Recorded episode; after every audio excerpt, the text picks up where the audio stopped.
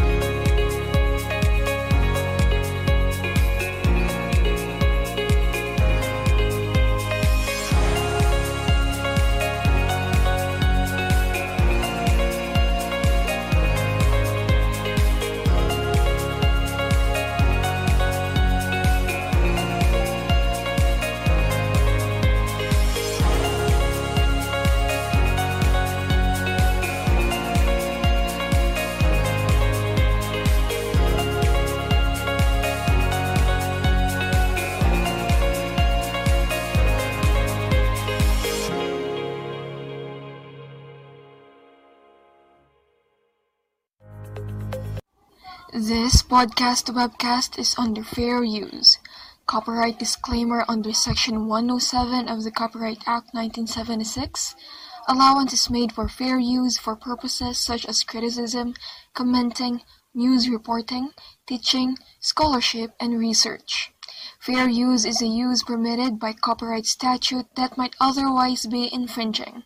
Non-profit, educational, or personal use tips the balance in favor of fair use.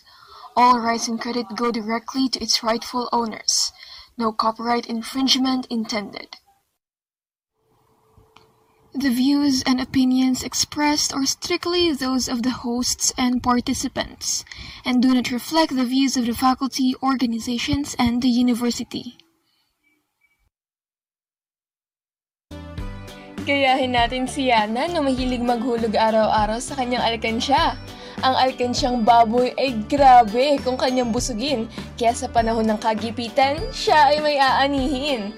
Ayan, naririnig niyo na ba ang mga naglalaglagang barya? Humanda ng pag-usapan ng financial literacy sa susunod na episode ng Usapang Ilay.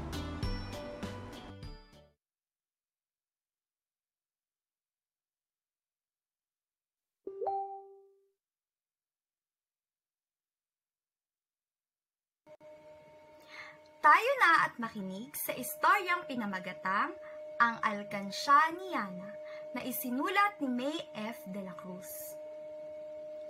Sa isang tahanan ay may isang pamilya. Ito ay binubuo ni lola, tatay, nanay, kuya, ate, at ang bunso na si Yana. Araw ng linggo, pag uwi ni nanay galing sa palengke, may dala siyang pasalubong. Tatlong baboy na alkansya. Isa para kay kuya, isa para kay ate, at ang isa'y para kay Yana. Tuwang-tuwa ang magkakapatid. Pinaalalahanan sila nila tatay at nanay na mag-ipon upang may magastos sa panahon ng pangangailangan. Si kuya ay hindi naguhulog sa kanyang alkansya Ginagastos niya ang kanyang pera sa paglalaro sa pisonet ni Aling Sarya. Si ate ay hindi rin naguhulog sa kanyang alkansya.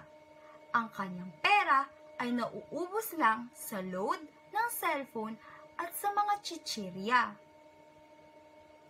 Si Yana, sa araw din yon, ay naghulog ng limang piraso ng bariyang piso sabay sabing, Kain na o baboy ko, sa panahon ng tagtuyot, ako ay tulungan mo. Isa-isang inihulog ni Yana ang limang barya. Ting, ting, ting, ting, ting, tunog ng mga barya at nabusog ang alkansyang baboy ni Yana. Araw ng lunes, naghulog na naman si Ana ng limang piraso ng bariyang piso sabay sabing, Kain na o baboy ko, sa panahon ng tagtuyot, ako ay tulungan mo. Isa-isang inihulog ni Yana ang limang barya. Ting, ting, ting, ting, ting.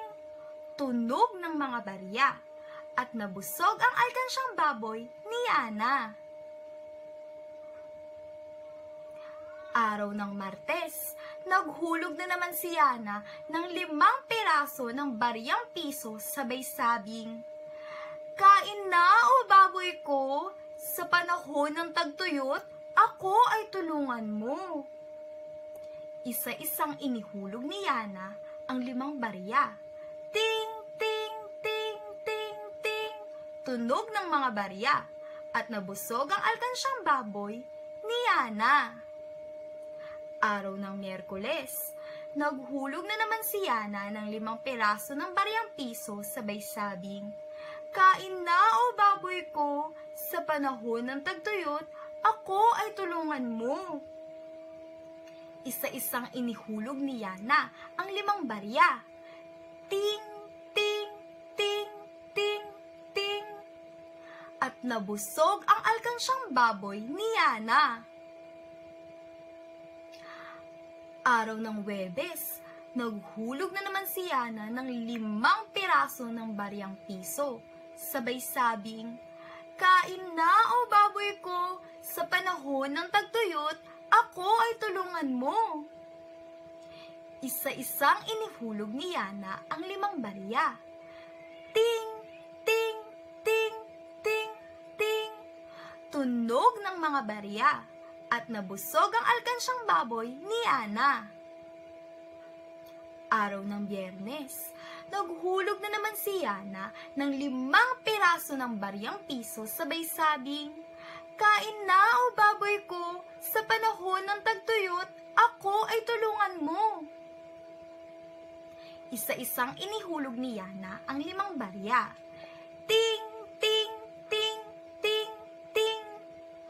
Tunog ng mga barya. At nabusog ang alkansyang baboy ni Yana. Araw ng Sabado, naghulog na naman si Yana ng limang piraso ng baryang piso sabay sabing, Kain na o baboy ko, sa panahon ng tagtuyot, ako ay tulungan mo. Isa-isang inihulog ni Yana ang limang barya.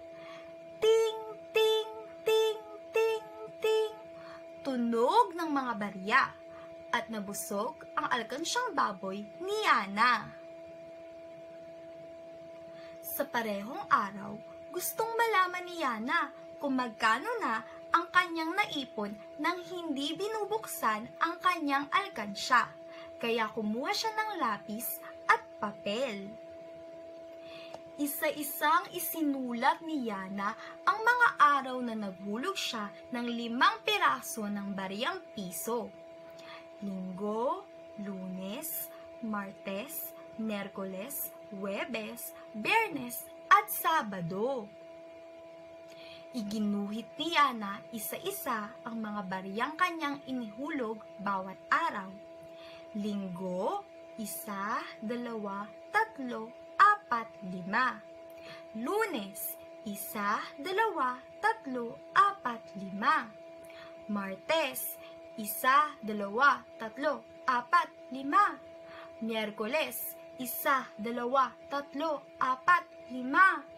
Huwebes, isa, dalawa, tatlo, apat, lima. Biyernes, isa, dalawa, tatlo, apat, lima. Sabado, isa, dalawa, tatlo, apat, lima. Binilang lahat ni Yana ang mga barya na kanyang iginuhit. Wow! Meron na akong 35 piso, sabi ni Yana. Paglabas ni Yana sa kwarto, nakita niya si Lola na namimilipit sa sakit. Bakit po, Lola? Tanong ni Yana. Ubus na ang gamot ko sa rayong maapo. Wala pa ang tatay at nanay mo. Sagot ni Lola. Mabilis na kinuha ni Yana ang kanyang alkansya at ginamit ang naipong pera upang maibili ng gamot ni Lola. Laking pasasalamat ni Lola kay Yana. Tuwang-tuwa rin si nanay at tatay sa ginawa ng anak. Napagtanto ni kuya at ate na kailangan palang pera ay ipunin para sa panahon ng tagtuyot ay may dudukutin.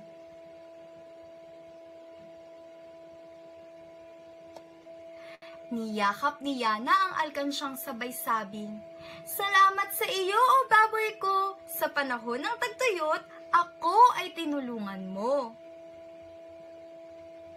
At dyan nagtatapos ang kwento ni Yana at ang kanyang baboy na alkansya. Muli, iyon ang Alkansya ni Yana na isinulat ni May F. de la Cruz. Mer-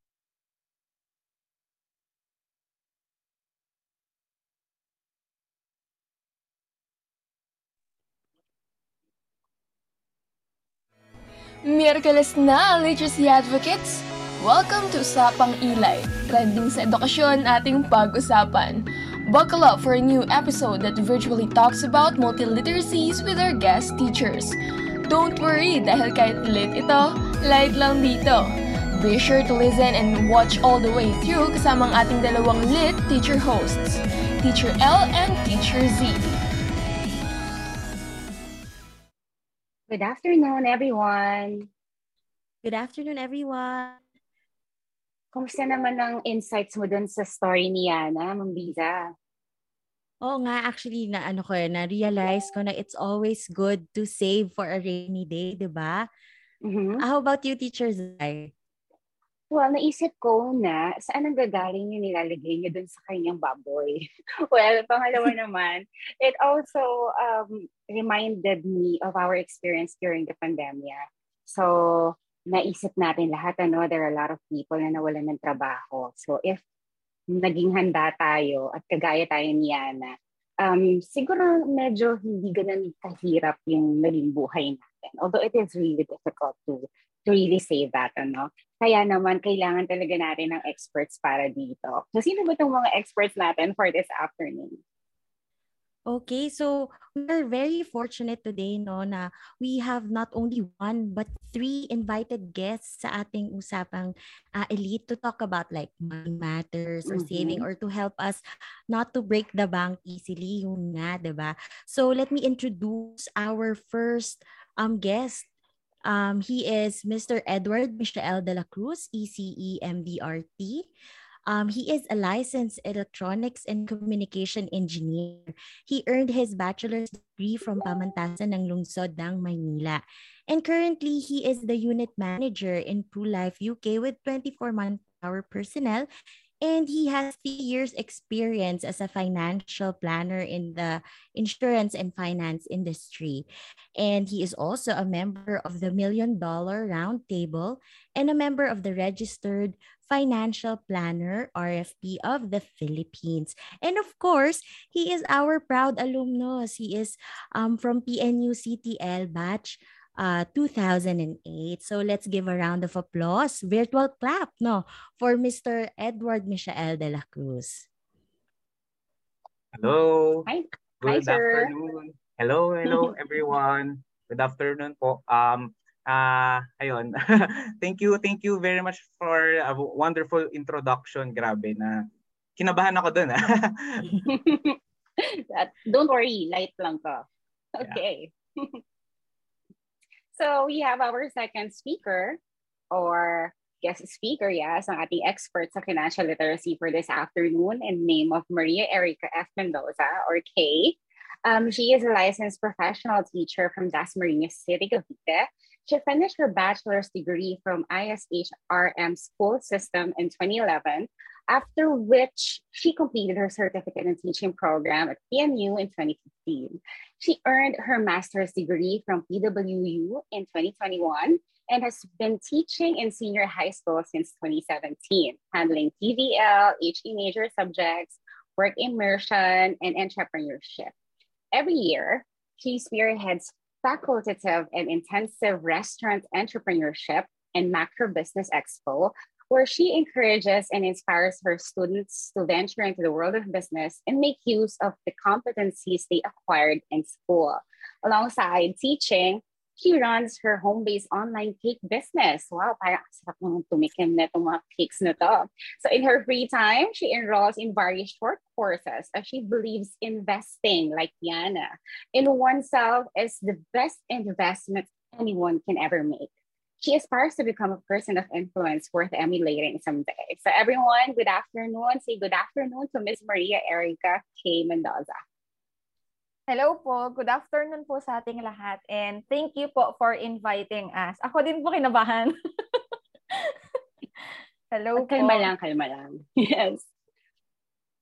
Alright. So, sa ating um uh, third guest, but definitely the least is Mr. Jomari De Leon. So, he is a licensed professional teacher, freelance events host, entrepreneur, and volunteer. So, he graduated um, bachelor secondary education in physical education at Philippine Normal University, Manila.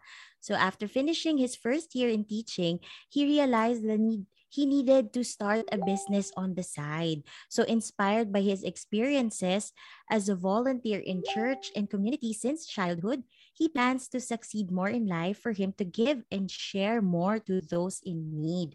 So currently, he is now the chief operating officer of a newly established nonprofit organization named Aktibong Lumbenyo Angat Voluntarismo or ALAB movement in his hometown um, in Lumban, Laguna. So let's give our virtual clap to Sir Jom. Hello, Sir good Jom. afternoon. Hello po, good afternoon. So, ayun, I usually host events, pero iba ang kaba talaga pag ikaw na yung in-introduce. so, Ay, thank you so much for the opportunity.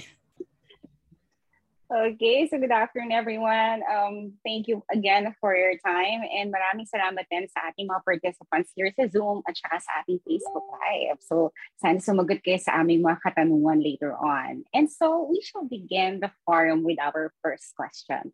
Ma'am Liza? Sige, our first question is, what is financial literacy?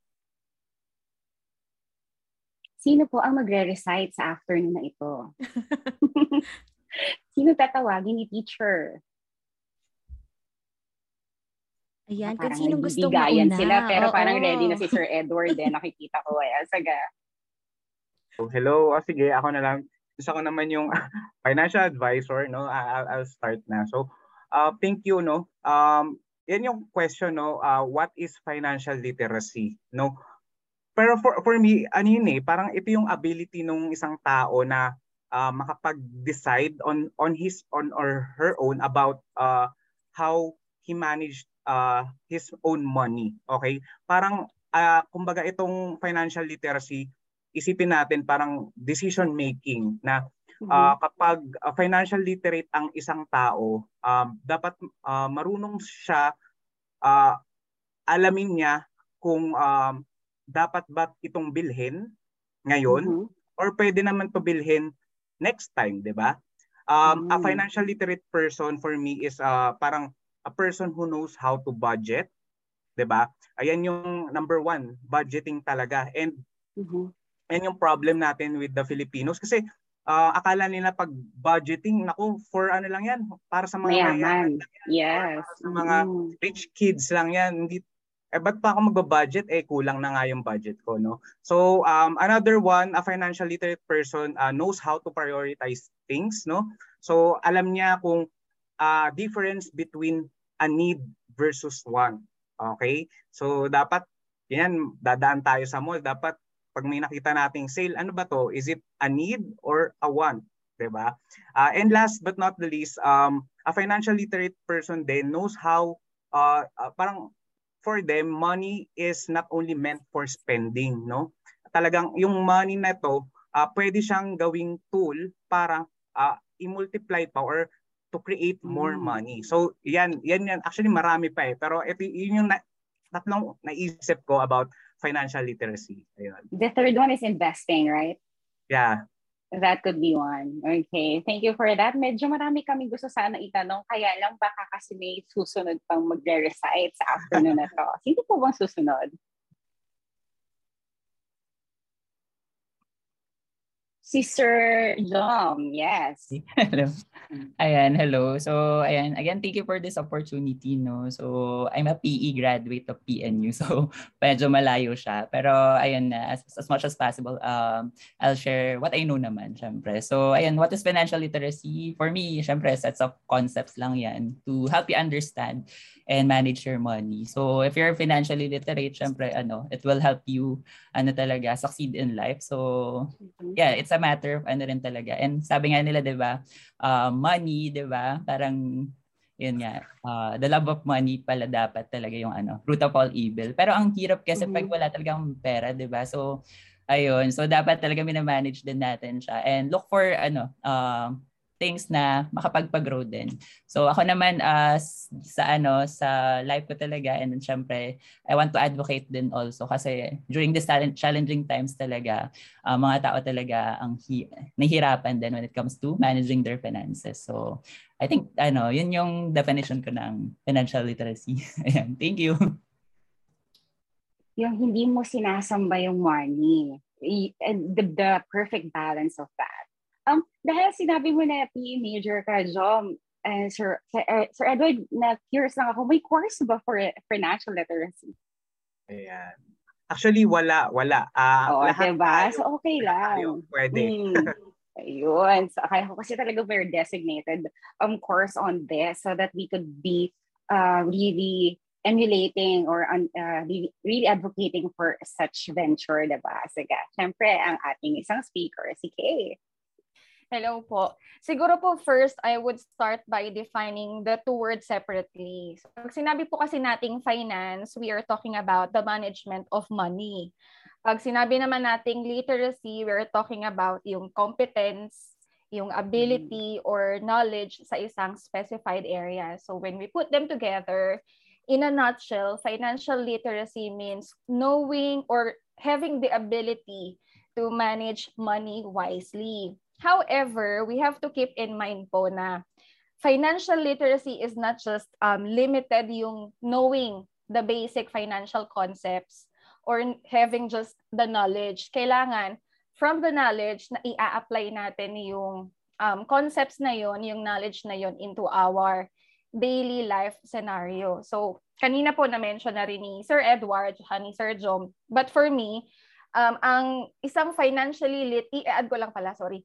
Ang isang financially literate individual would be someone na he knows how to spend his money wisely, um, marunong siyang mag-save, marunong siyang mag-borrow but responsibly, marunong siyang mag-invest. And katulad po nung video kanina, like yan, na at a very young age, pwede na siyang i-consider na financially literate kasi napaghahandaan niya yung mga um, inevitable na circumstances. So yun po yung financially literate na individual.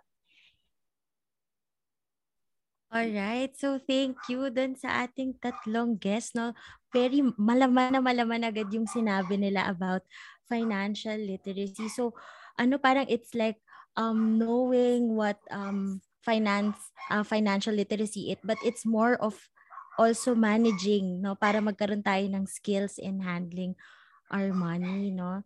Ayan. Tapos Teacher Zai, I'm, I'm very curious kasi na-mention ni, ni Teacher K, yung sabi niya si Yana, di ba dun sa story na at a very young age, fi- uh, financial literate na siya. So, meron po bang like, ako, I just want to, parang gusto ko lang susugan yung um, sinabi ni Teacher K na, um, sa tingin niyo po, ano pong, ano, like, what age po ba dapat, ano, um, pwedeng maturuan ng financial literacy? Sa akin po, nakadirect ang tanong. Sige, pwede naman din po sila, sir. Pero, syempre si Teacher K kasi yung nagsabi kanina, di ba?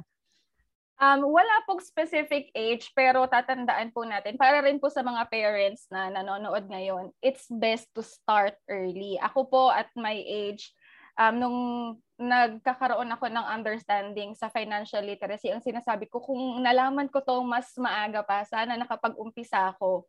Kasi po, the more na dinidelay natin, you know po yung value ng time, may kinalaman kasi siya sa financial literacy. So, um, para sa atin, kung parents man tayo or hindi tayo parent, yung mga kasama nating bata sa bahay, i-encourage natin po sila, ipaintindi natin sa kanila yon and even sa sarili natin. Hindi natin hihintayin sa mga estudyante po na nakikinig ngayon, you don't wait until you graduate and get a job to start learning about financial literacy. Pwede na siyang i-practice kahit student pa lang. Mm, okay, so walang edad. Okay, so how about ang ating mga sirs? Ako, ah, sige ako muna. Ah, yung sa akin naman, actually ah, maganda, maganda naalala ko nga, may naalala ko doon sa story kasi ah, for me, talagang dapat sa bata pa lang eh. Start them young. Parang bata pa lang, ah, alamin na nila. Ah, hindi ah, hindi naman ibig sabihin mag-invest ka agad. Yun yung problem eh, parang young people wants to invest agad. Hindi hindi nila naumpisahan yung basic, no? So share ko lang to, um, siguro one itong personal story ko na siguro kung bakit ako din napunta dito sa finance uh, industry kasi uh, may nangyari din doon nung bata ako. Parang naalala ko nung elementary ako, um, I think grade 2 or grade 3. May dumating na parang bank, uh, I think uh, uh, rural uh, uh, rural bank lang na pumunta sa school tapos nag ayan, nag-teach lang sila about savings. Tapos kasama pa namin may mga parents namin. Parents and mga parang PTA, ganyan, association. Mm-hmm. Then, ayun, naalala ko um, yung uh, parents ko, uh, inopenan kami ng savings account. Then, uh, parang nangyayari doon, every week nag nagde-deposit kami. I mean, doon siya nag-start. Alam mo 'yon, yung from there, doon ko na nalaman ay ganun pala 'yon na uh, yung baon ko, doon ko nilalagay siya every week. Tapos, hindi ko nga alam kung anong binili ko noon eh, pero baka kinuha lang din ng magulang ko pero ang point is 'di ba ang ganda nung uh, nung value nung sa bata pa lang na, na ano na na na bukas na yung open yung mind niya doon sa mga mm-hmm. ganong usapan. Wow, that's that's nice. So grade 2. Oh, sige, tingnan natin kung mabibit siya nito ni John. Sige, go. Hello po. So ayun, siguro tama naman, wala naman talagang age when it comes to financial literacy, 'di ba? So sabi nga ni Sir Edward, 'di ba? Start M young. Tamang-tama talaga 'yon. So uh, siguro we can look at the culture of Chinese people, 'di ba? Meron sobrang wealthy sila at the same time they have their businesses And majority dito sa Pilipinas, 'di ba, mga Chinese talaga na may may-ari ng businesses. And syempre siguro on the list na lang, we should ano emulate them when it comes to managing their finances. So good thing na lang, 'di ba, there are news na meron na ring i-integrate yung financial literacy sa curriculum natin, 'di ba, sa Pilipinas. So 'yun, siguro ako uh, we should prepare ano, kahit bata pa lang na there is value to everything na they consume, they have or yung ginagamit nila, 'di ba? Para alam din nila importance na ayun, may value talaga and dapat pinaghihirapan din and or mina-manage. So we can prepare them sa real life real life situation na sila mismo they can stand on their own feet talaga. So yun lang. Okay, so that means so financial literacy is wisely budgeting your money and then it's also knowing how to prioritize And you can make it as a tool to invest in oneself or to invest financially na rin. Okay? So dahil nasasabi na ni Sir Jom yung tungkol sa pagde-develop ng ating mga skills ng financial literacy, Mamiza, ano nga ba yung second question natin?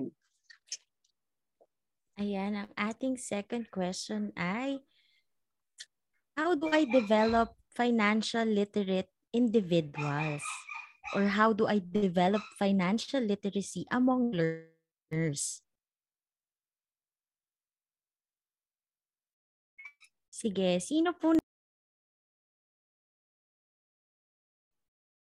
Namuyot po si Teacher L. Siguro ako na lang una kasi ako yung huli. Sige, volunteer na po ako. Ayan.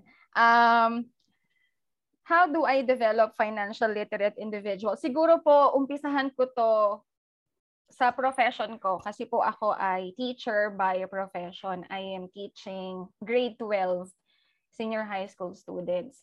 Um, when I teach, I try as much as possible to integrate financial literacy doon sa mga subjects na tinuturo ko. Kasi wala naman po talagang specific subject eh. Kung meron sana talaga, um, it could have been better kasi mas matututukan siya. Pero with all the most essential learning competencies na kailangan ma-meet within a specific span of time uh, para kumbaga isusundot mo lang talaga yung financial literacy dun sa topic for the day.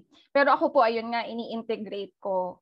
Tapos nagbibigay ako ng example. And, and then um, siguro pa magbibigay ako ng three steps para dun sa mga sa mga kung meron pong teachers na nanonood ngayon na gusto rin i-integrate yung financial literacy sa subjects na hinahandle nila o kaya sa mga future teachers natin, I I'll I'll give like three steps or tips.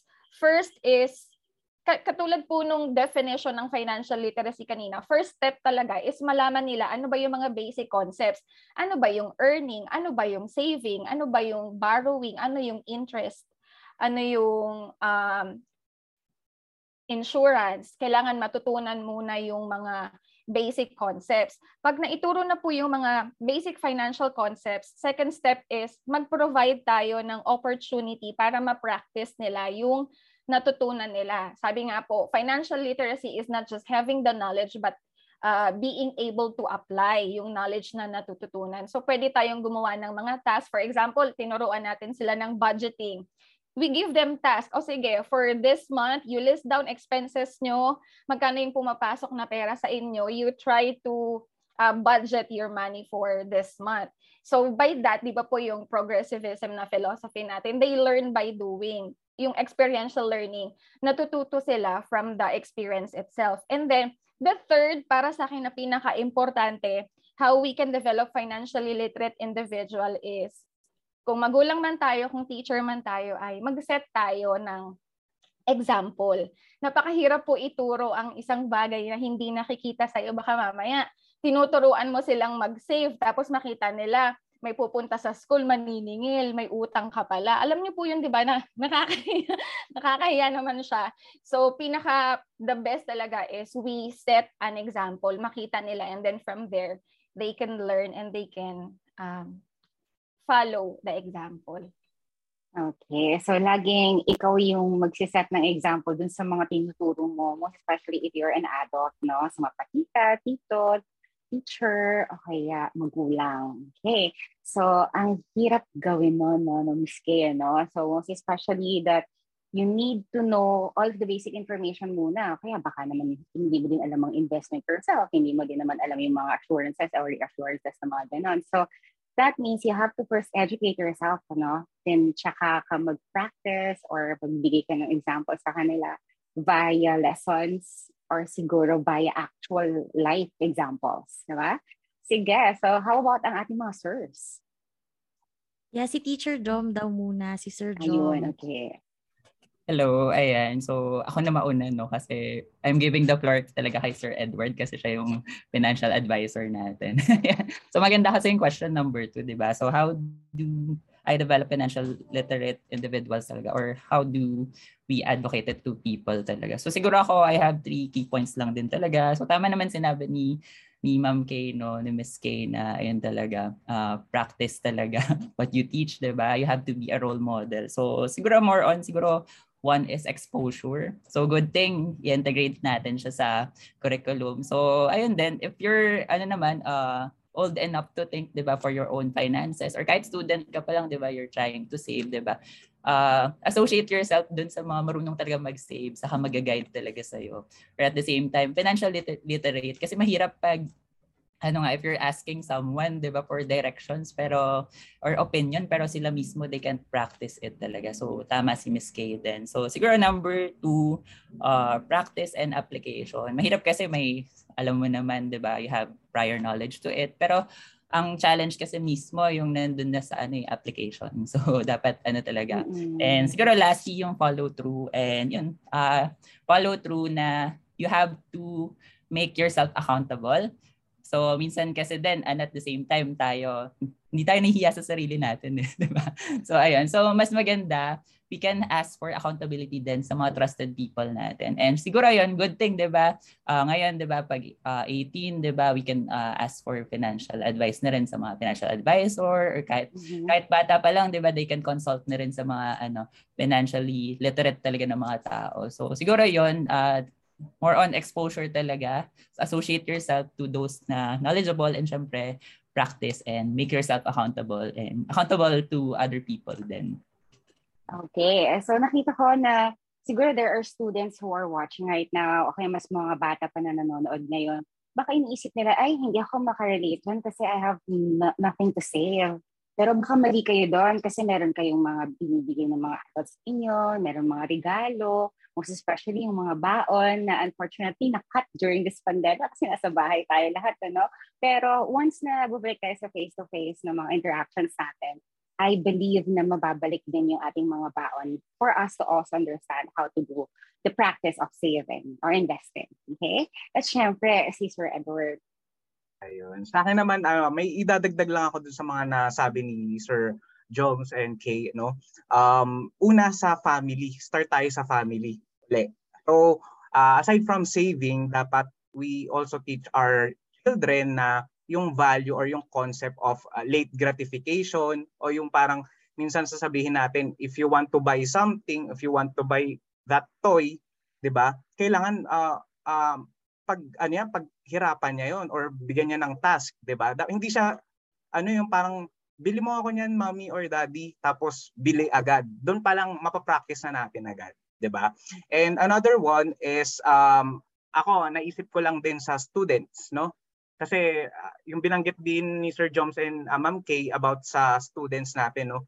Ito yung mga naisip ko. Number one, tama yung sinabi ni Miss Kay, basic concepts about investments or uh, about uh, personal finance. Kasi uh, doon sa time ko, ah, sa time ko, parang natutunan ko lang yung may subject kami college na. Okay, though sa uh, uh, high school, I think uh, inaaral naman yung mga interest, compounding interest, ganyan. Pero uh, sa college pa lang yung talagang personal finance management course. So maganda sana if we have that uh, course then sa K-12 no. And uh, aside from that, uh, ito ito yung mga importante, yung mga basic tools na kailangan parang parang ngayon ito na yung ano eh, basic requirements na kailangan mo malam, malaman para mag-survive in the next years or let, pag nag-work ka. Number one, di ba, uh, spreadsheet, Excel, Zoom, yung mga ganong tools, alam mo yon dapat basically alam mo na yun eh. Okay? And uh, dapat uh, yun, yung pala equip, fully equipped na tayo sa mga ganon. Kasi yun malaking malaking uh, factor yan. Kasi actually, hindi mo kailangan maging magaling sa math para mag-compute or mag ano mag uh, mag-compute ng mga interest rates, uh, discounts, etc. Kasi igagamitan mo lang naman ng application or apps na ngayon via apps na lang or Google, 'di ba? So kailangan ano din tayo, modern kumbaga yung uh, uh, modern na din yung thinking natin sa mga ways, okay? Next naman is ito um ito yung for sa mga students na college students here no um siguro ang gusto kong i-advise din sa inyo, well, um, kung habang nasa school kayo, i-enjoy nyo yung uh, college life nyo or school school life kasi mamimiss nyo yan. Okay, An- bakit ko nasabi, no?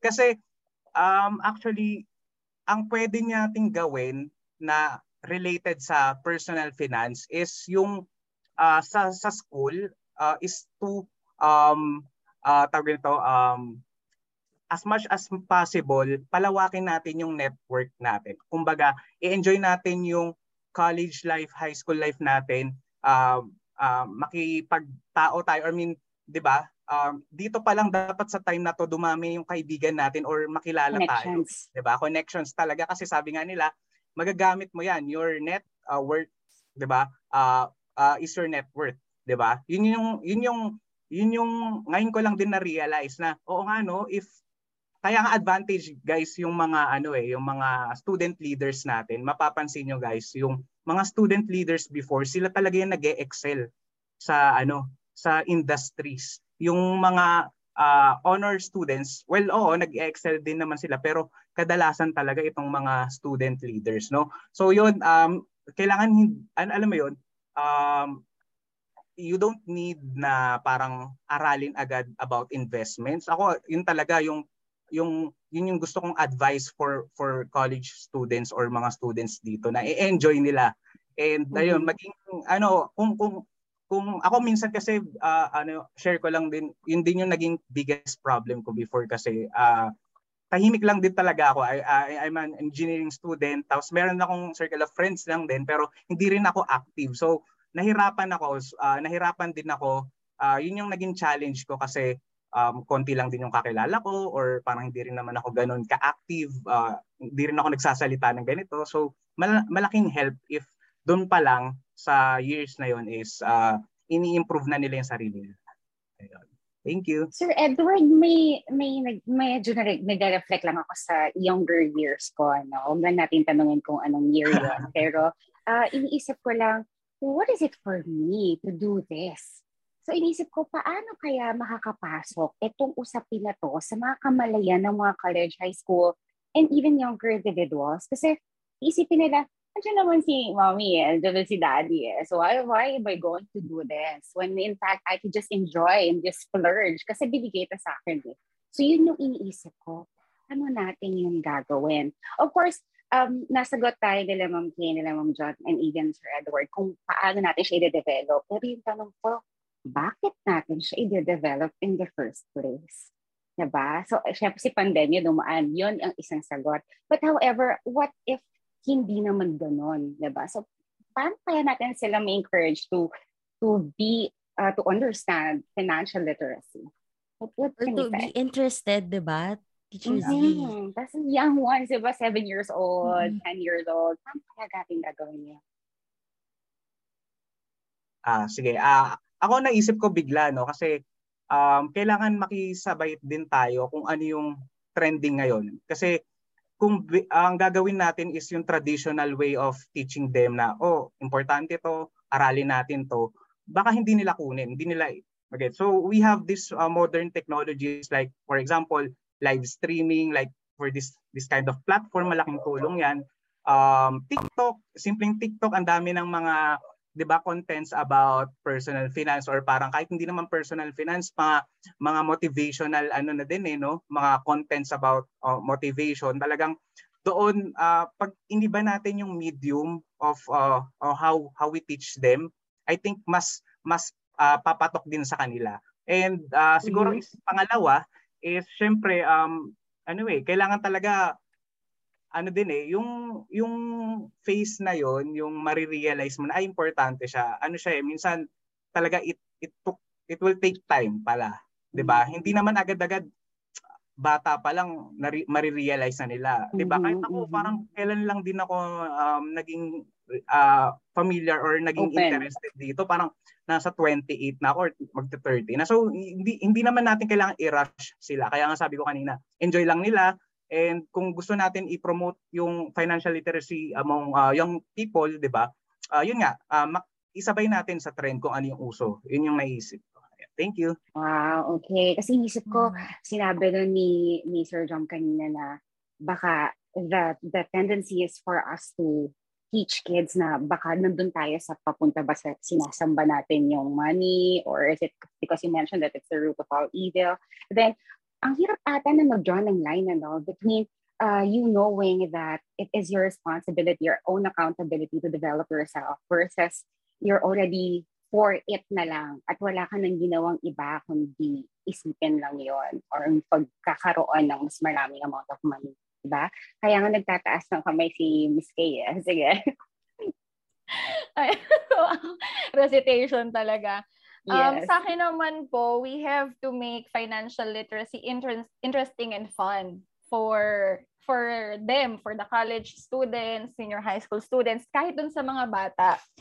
Kasi po, kung nasa bahay tayo, tapos makikita ng mga, kunyari, ng anak natin, kalat yung notebook sa lamesa, gulo-gulo na yung buhok ng nanay, tapos nagsisigawan na sila dahil nagbabudget siya, parang kakatakutan nila, hala, ayokong gawin yan kasi nag-aaway na sila. Pero, if we can make it fun and interesting for them. I remember po nung panahon ng pandemic, siguro nasa home bodies po ba kayo?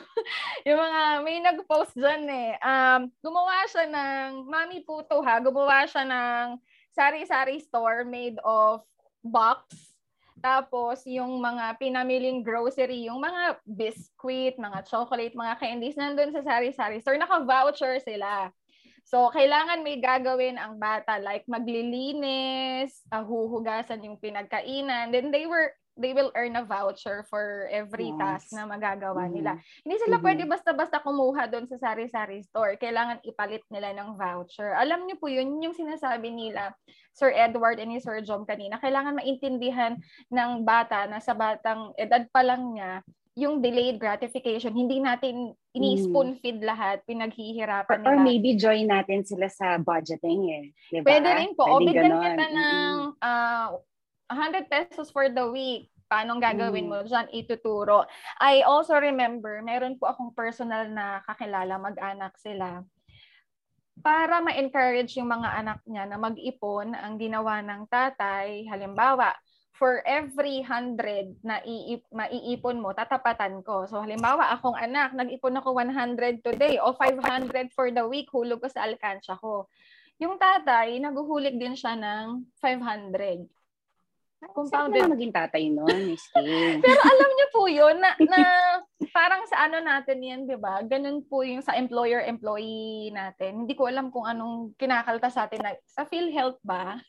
Mhm. Pero yung ganun, ibig sabihin yung bata na i-encourage siya na mag-save kasi nakikita niya may meron siyang reward. Kung kailangan po natin gumamit ng mga external motivation para ma-motivate natin ang mga bata na mag-save, eh, by all means, let's do that until eventually yung external motivation, matutunan nila maging internal motivation na siya.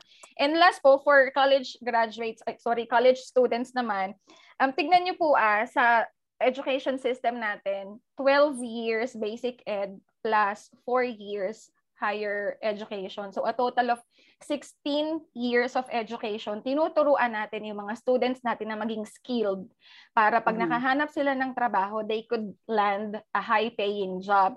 Pero hindi tayo nag-spend ng effort para ipaintindi sa kanila or turuan sila how to save. So eventually, kahit ang laki na ng kinikita nila, they still find themselves lacking kasi nga hindi po nila alam paano i-spend yung money nila wisely. So, yung financial literacy is not about gaano kalaki yung sinasahod mo eh.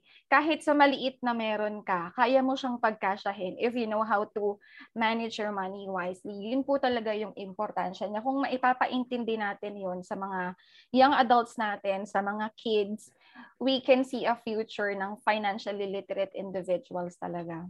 Mm. Medyo, Yes. medyo may kurot sa akin yung storya ni Miss Kay. Kasi when I was, uh, when I was younger, kasi sabi nga kapag daw may nag-aaway, ano, so mas nagiging stressful sa sa anak. Unfortunately ako, Miss Kay, yung anak. Ang nangyari sa that, merong, meron akong piano lessons when I was uh, young, simula 4 hanggang 6 or 7 years old. So naririnig ko kung sino yung magbabayad ng tutor. So, nagpanggap ako na hindi ako interested sa piano anymore because I, I keep on hearing them fight. Pero interested talaga ako to learn. However, I needed to stop because I am hearing things. So, ganun naman yung naging effect sa akin. So, yung pala, kapag adult ka, you really have to watch kung ano yung mga sinasabi mo din, ano? Kasi naririnig yan ng bata na kahit na, yun din eh, iniisip natin na bata sila na hindi nila naiintindihan. Pero, naiintindihan nila kung ano yung nangyayari. Na, so, maraming salamat. Nahugot ako. May hugot, may kurot akong konti doon, Miss Kaya. Sige, si... Go ahead, Lisa. Ay, no, sige, kasi na, na-interested din ako dun sa sinabi ni, um, ni Teacher K na you involve the children no matter how young they are. They they should be participating already in managing no little finances kasi doon ini-empower natin yung bata and from that hindi sila matatakot na maging interested with money and also um understanding the needs and wants sabi din kanina ni ni ano Sir Edward na parang ang galing din kasi we started from the home. Tsaka ganun kalaki yung ano no role ng adults sa sa lives ng Mhm. ng ah, ng ng bata no para maging interested din tayo katulad ng financial literacy. Kasi ako personally naman ah tako- kasi math, waterloo ko talaga yung math. Kaya pag nung narinig ko yung financial literacy, parang, hala, baka tungkol sa pera and all. and medyo hirap ako sa math. Parang ganun. But um, from what you guys are sharing right now, it's parang you're making it easier na, ay, de, madali lang naman ang ah, maging um, financially literate, 'di ba? And yun nga yung sinasabi nyo, masana, ma- mas pa natin siyang um, ma-influence, 'di ba? Lalo na yung younger generation to become financially literate. So si Sir Jomba or may sasabihin yata. Yes. Uh-uh. Ayan. Siguro I'll add lang dun kanina kasi nabanggit ulit ni ni Ate Sanina or ni Dr. C. Ayan, na ano talaga yung um, uh, money is the root of all evil daw. Well, in fact, ako as I've learned naman, ano, adulthood, di ba? It's, it's also the, uh, it's really the love of money. So, pero hindi talaga eh, na parang, ayun nga, parang isipin nila, uh, yun nga yung misconception or sinasabi ng karamihan na money can't buy happiness. Well, in fact, ayan, money can provide for the things that can make our life happier. So, yun talaga, kailangan talaga natin ng ano, ng discipline at the same time ng kaalaman talaga on how to manage our finances. So, ayun nga, siyempre financial literacy is the ability siyempre na not to let uh, money or lack of money na makaapekto talaga sa ano, sa pamumuhay natin or sa happiness natin. So, siguro yun talaga. So, we should uh, uh, tell or ano ano talaga inspire yung younger ones na mm-hmm. ayun uh, save money wag magsayang ng pera and at the same time ako lagi kong ini-instill sa mga students ko nun before sa Adamson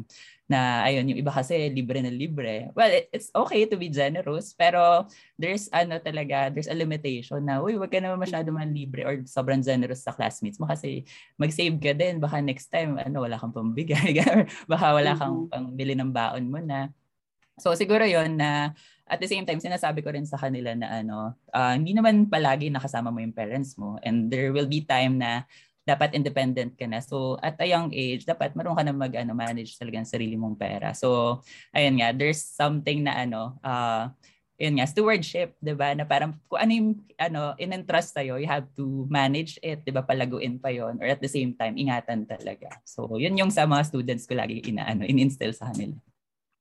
Yes, Sir Zom, naisip ko tuloy yung mga nagpo-post, diba? Dahil ngayon, social media ang ginagawa ng nakararami sa atin dahil nga nasa bahay sila nagtatrabaho o kaya nag-aaral. Um, nakak- nakakakita tayo ng mga comments na hashtag sana all, ganyan-ganyan. Pero are you doing something so that you can also experience the same things that are experienced by other people na sinasabihan mo ng sana all? So wishing for it is not really going to happen. Pero kung gagawan mo siya ng aksyon, hindi ikaw yung magsasabi ng sana all. Di ba? Okay. Yes. All right. So, lipat tayo. Liza? Ah, yeah. Um, are we going to proceed ba sa ating um, last question? No? Yes. Okay. So, for our next question, what are the challenges in teaching financial literacy? Siyempre, recitation na naman yan. Sige, ako naman. Mm, uh, naman ayan, okay. Magpansya sila, ano, sila sir at saka ma'am. Sige. Um, what are the challenges? So, una kong naisip talaga dyan is uh, mindset ng mga Filipino. Okay? Um, kasi tayo, alam naman natin, uh, some of us talaga, or majority of us, parang nasa uh, mahirap or poor, 'di ba? Poor na nga tayo, poor pa yung mindset natin. Okay, paano yun, paano yun? Poor pa din tayo mag-isip. Parang for example, yung example ko kanina, yung budgeting, 'di ba? Nako para sa malalaking sahod lang 'yan. Uh, insurance, um nako alam ko na 'yan. Uh, nako scam yung investment na yan or insure yung yung stock market na yan scam yan or uh, nako hindi ako graduate hindi ako magiging successful sa buhay or parang um, hindi ko kaya mag-business, uh, mag-e-empleyado na lang ako. Basically, mga ganong, mga, alam mo yun, mga negative uh, mindset. So, if we, ano talaga, if we change our mindset, baguhin natin yun, di ba? Um, I think malaking impact siya, di ba? It will start from our own, yung uh, own mindset, eh, um, parang ibahin natin yung uh, isip natin, parang magkaroon tayo ng paradigm shift sa sarili natin na kaya natin lahat or kaya natin mag-save, kaya natin yung uh, kumita pa, kaya natin mag-business, 'di ba? Pangalawa, um ay, yun nga nag na, research ako um last time na parang uh, unfortunately sa Philippines daw parang uh, 25% lang or one-fourth lang yung uh, financial literate compared sa ano natalo pa tayo ng ano Sorry, ha, is it how many percent? Um 25%. 25. Okay. Compare pa sa ano, ano ah, sa nagulat ako sa Myanmar at saka Malaysia. Uh, Myanmar nag 52% pa and uh, Malaysia 36, parang 36. Sobrang baba. And I think isa sa mga reason yan is ano eh, um, technology na din. Like, uh, tayo, um, geographically hiwa-hiwalay. Ang Pilipinas, hindi pa rin natin talaga ma uh, ma-educate yung buong tao or buong uh, buong uh, mga Pilipino, 'di ba? Um, isa 'yon sa factor and of course um ang dami actually maraming factors din talaga, no? And pangalawa is or pangatlo um ito yung uh, balikan ko yung sa teaching, no? Parang by default or sa atin uh, ang naiisip or ang ang ang usual na thinking natin or ng mga parents natin is uh, kailangan mo magkaroon ng magandang grades para magkaroon ka ng magandang trabaho. Okay? Yes. Uh, na, na nasa set aside or hindi na na-feature or nasasabi yung yung paano naman na pwede posible pala tayong maging successful kapag naging businessman tayo or nag nag-business tayo, 'di ba? Pwedeng ganoon.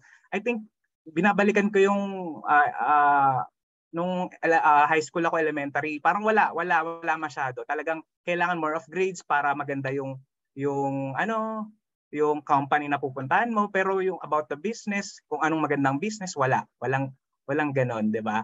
So, ayun, yun yung mga naiisip ko. And last but not the least, very important uh, na malaman natin yung about security uh, and safety issues. Uh, uh, tayo mga Filipino napaka-gullible natin din sa mga sa mga ganyan din no? Kaya mapapansin natin ang dami pa ring nasa scam. And uh, kung titingnan nyo la, majority ng nai-scam ngayon is nasa probinsya okay?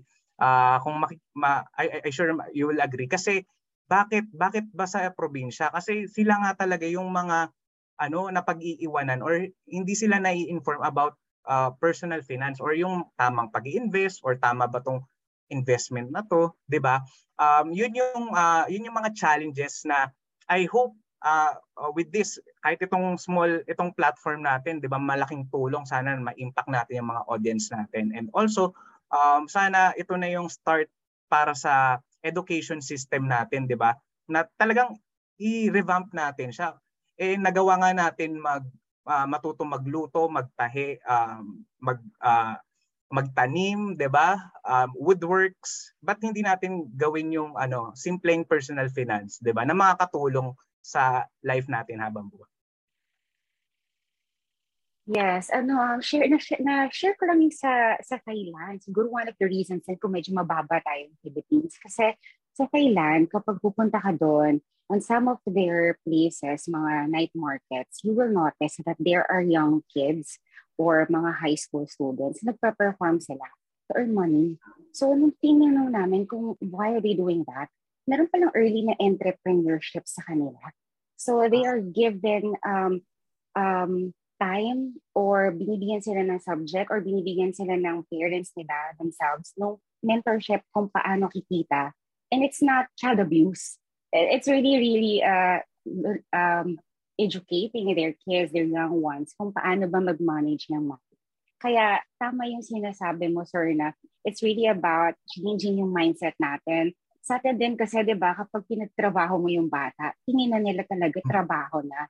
Um, for example, bibig pa, yung sa, sa amin sa probinsya, tawag namin is upa. Di ba, pag magwawalis ka, bibigyan mo ng ganito, bibigyan mo ng ganyan. So, merong mga reinforcements na binibigay. Pero others might think that it is already child abuse kasi binibigyan natin sila ng mabigat na trabaho. If hindi naman talaga mabigat, di ba? Okay, so tingnan natin yung sa iba. So what are some of those challenges? Yes, Sir John. Okay. So, ayun, siguro more on sa akin, syempre, challenge ko before, syempre, yung first year of teaching talaga or first year of working, ano talaga siya, uh, trial and error. So, after a year of teaching. Parang sabi ko, lakon na save.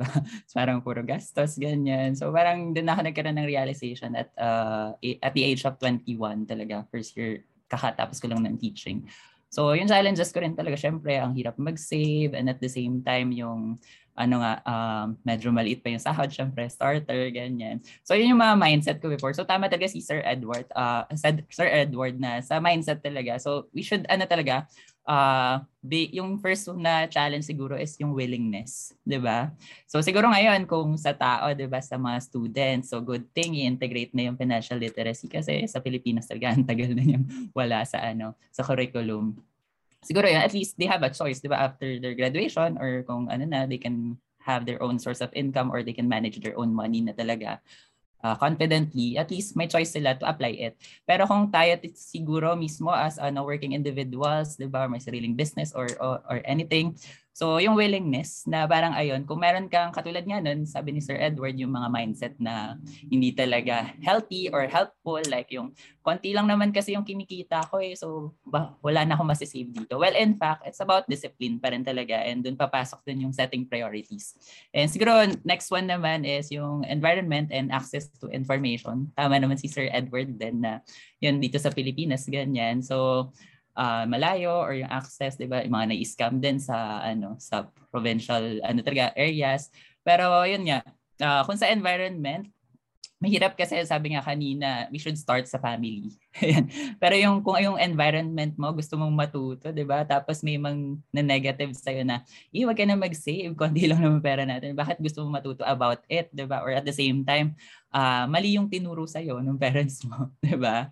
Parang ayan, or nakikita by example, nagsuspin ng susugal yung pera or what. So siguro 'yon, yun yung challenge din and at the same time, yung follow through na ayan nga, if you want to learn, 'di ba, you should be having accountability partners. So good thing we have students here uh, watching, 'di ba? So ayan, uh, and at the same time good thing din to accountability din to yung platform na to na we're sharing on social media platforms and naka-live stream tayo sa Facebook, 'di ba? So ayun, uh, to learn and syempre ayun, you have your ano professors and teachers talaga willing to support you and uh, magbibigay talaga yan ng mga ways, 'di ba? Or ano, platforms na matuto kayo when it comes to financial literacy. So siguro 'yun, uh, happy to share.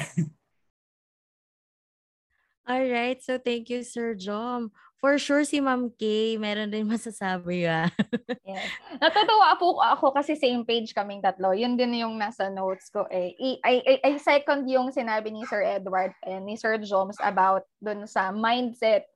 Pinakamahirap po talaga i-break sa lahat yung mindset. And sad to say, yung poverty mentality is very prevalent sa mga Filipinos um, kanina po, di ba, nagbigay ng example si Sir Edward, kapag nagsasalita or nag-share about insurance, kinakat na natin agad yung tao. Kasi hindi ka ganun ka open ang most ng Filipino sa concept ng insurance. Kasi nga um, naka-instill sa atin na or naituro sa atin na ano ka ba? Wala ka bang pananampalataya? Lack of faith yan. Nasa Diyos ang awa, nasa tao ang, gawa. Parang, para sa kanila po kasi, yung insurance ay hindi, you, you, you lack faith. Bakit? Sa tingin mo ba, papabayaan ka ba ng Lord? Parang mga ganong factor po, di ba? Si, bahala na si Sir Edward, John Financial Advisor. So, naisip ko lang siya bigla kanina. Um, another mentality pa is yung pag maigsi ang kumot, matutong mamaluktot, we have to learn, yung sinasabi nga na paradigm shift, we have to break that. Hindi na po uso yun ngayon. Ang uso na ngayon, pag maiksi ang kumot, humanap ka ng mas malaking kumot, ba't mo pagkakasyahin ang sarili mo doon? It means to say, if your income is not enough and you have spare time pa, go and find side hustles. You earn extra. Parang ganong bagay po, di ba? Um, yung nabanggit din kanina ni Sir Jom sa sa willingness, napakahirap i-break ang mentality ng isang taong ayaw magpa-break ng mentality. So, kailangan talaga magsimula sa sarili nila na willing sila. If they are not willing, wala pong mangyayari. Hindi naman natin pwedeng spoon feed ng spoon feed kung pwede nga lang tayo na yung ngumuya para sa ibang tao para lang talagang maintindihan nila. Pero hindi po eh. They have to act on it themselves. So mag-add lang po ako ng dalawa pa at medyo tricky ito dalawa kong i-add. Um, sa akin, ang dalawang challenge na nakikita ko in teaching financial literacy is, una, nabanggit ko kanina ni Sir Jom sa number, sa answer niya sa second question, yung exposure. Mm. Mahirap po ituro ang uh, financial literacy dito sa atin, especially sa part po ng mga teachers dahil hindi naman na-expose ang doon na lang tayo sa education, hindi ganoong na-expose ang mga bata sa financial literacy. Sabi nga po ni Teacher Z kanina, 'di ba, sa Thailand, yung mga bata na-expose na sila sa ganon. Dito sa atin, masyado kasing protected ng uh, CPP eh. You know, yung child protection policy, we cannot do much. Hindi natin sila madisiplina, hindi natin sila maturuan kasi nga for them, it's child abuse. So parang nabe-baby talaga natin yung mga bata. So yung, yung lack of exposure na yon early on in their life, sa bahay, pagdating sa uh, elementary years, kahit pagdating sa junior, uh, junior high school, senior high school, wala siya. Uh, iside ko lang din po, na note ko siya dito, kanina na-mention to ni Sir Jom, um, dinid- parang pinopropose na if if you have heard po si si party list representative Sharon Garin, meron po silang pinupush na House of Representatives Bill 9058. Yun po ay Savings and Investment Act of 2021.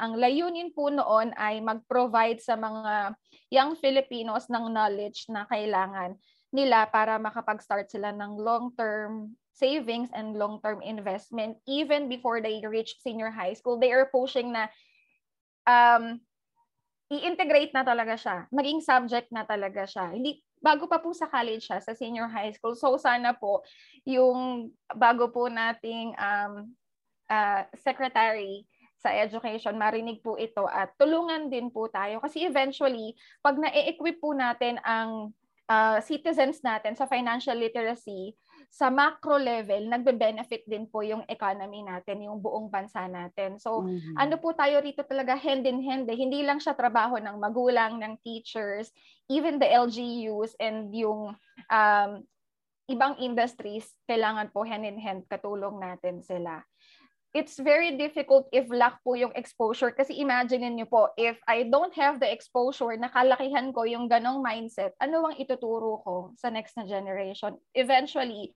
we are just reproducing who we are.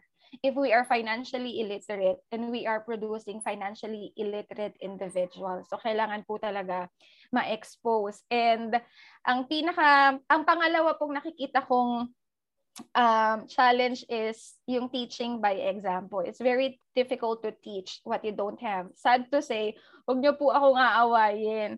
Um, mahirap para sa isang teacher magturo ng financial literacy kung ikaw mismo ay baon ka sa utang. At alam po natin na sabi nga po sa isang article ng Philippine Star noong 2019, 50% daw po ng mga 50% ang laki ng, kumbaga sa lahat ng mga government employees, mas 50% mas maraming teachers ang naglo-loan.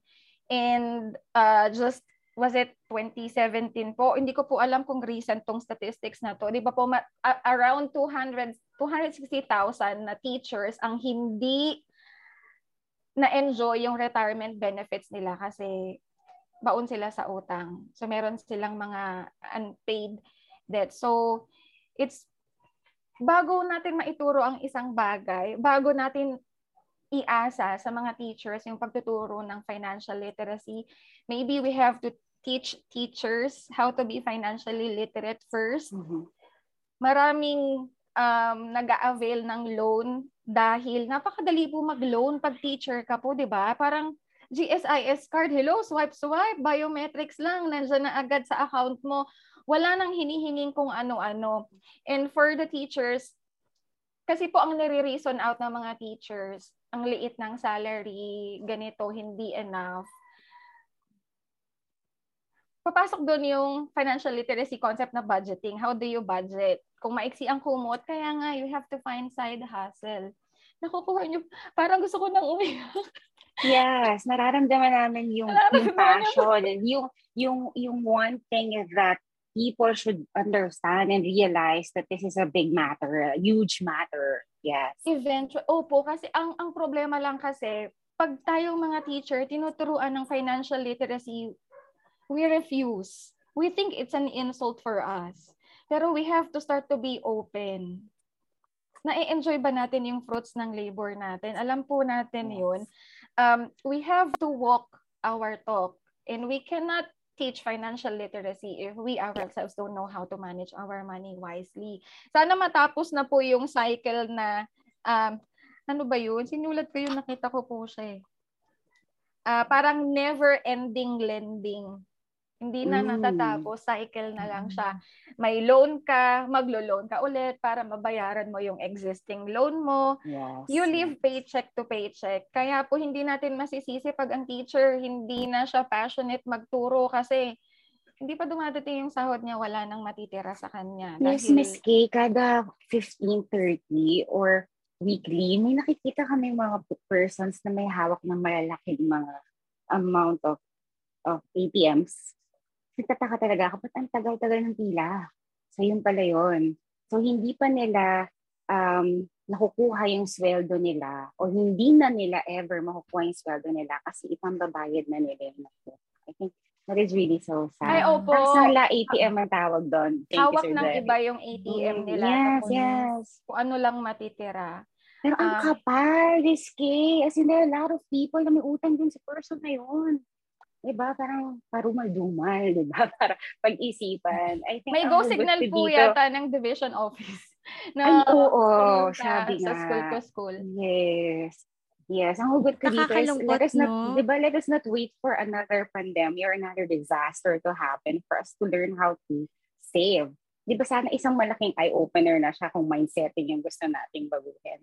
And naalala ko din yung year 2020 kung saan ang mga newspapers such as Rappler at Manila Times, yung naglabas sila ng myth ba or ganun na ba talaga yung personality of the Filipinos, yung tinatawag nating resiliency.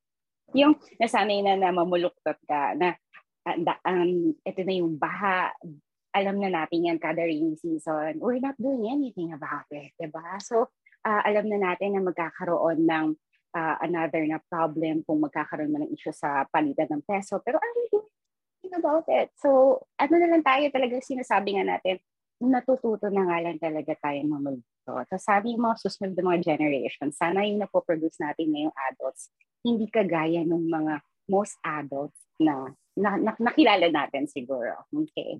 Yes, Yes. uh, meron pang gusto magpatotoo sa afternoon na to. Hindi ang naman ang na-realize ko din no teacher um teacher Z yung sinasabi nilang um decision making talaga yung pag-change ng ating mindset it's a decision that we should make 'di ba? Kasi hindi naman pwedeng um we become financial literate literate in in like in a snap na okay Mhm. pagkatapos nito makinig tayo and all. It's it, it's really a decision. And plus the temptations around us. Yun nga 'di ba? Yung may pupunta Yeah. kunyari sa school. Tapos o kaya Mhm. nakaano ka sa apps. Shopee Lazada. Magsi 77 mag ano 'di ba? Yung temptations. yeah so Mhm. it's it's really a decision that that we should uh, make 'di ba?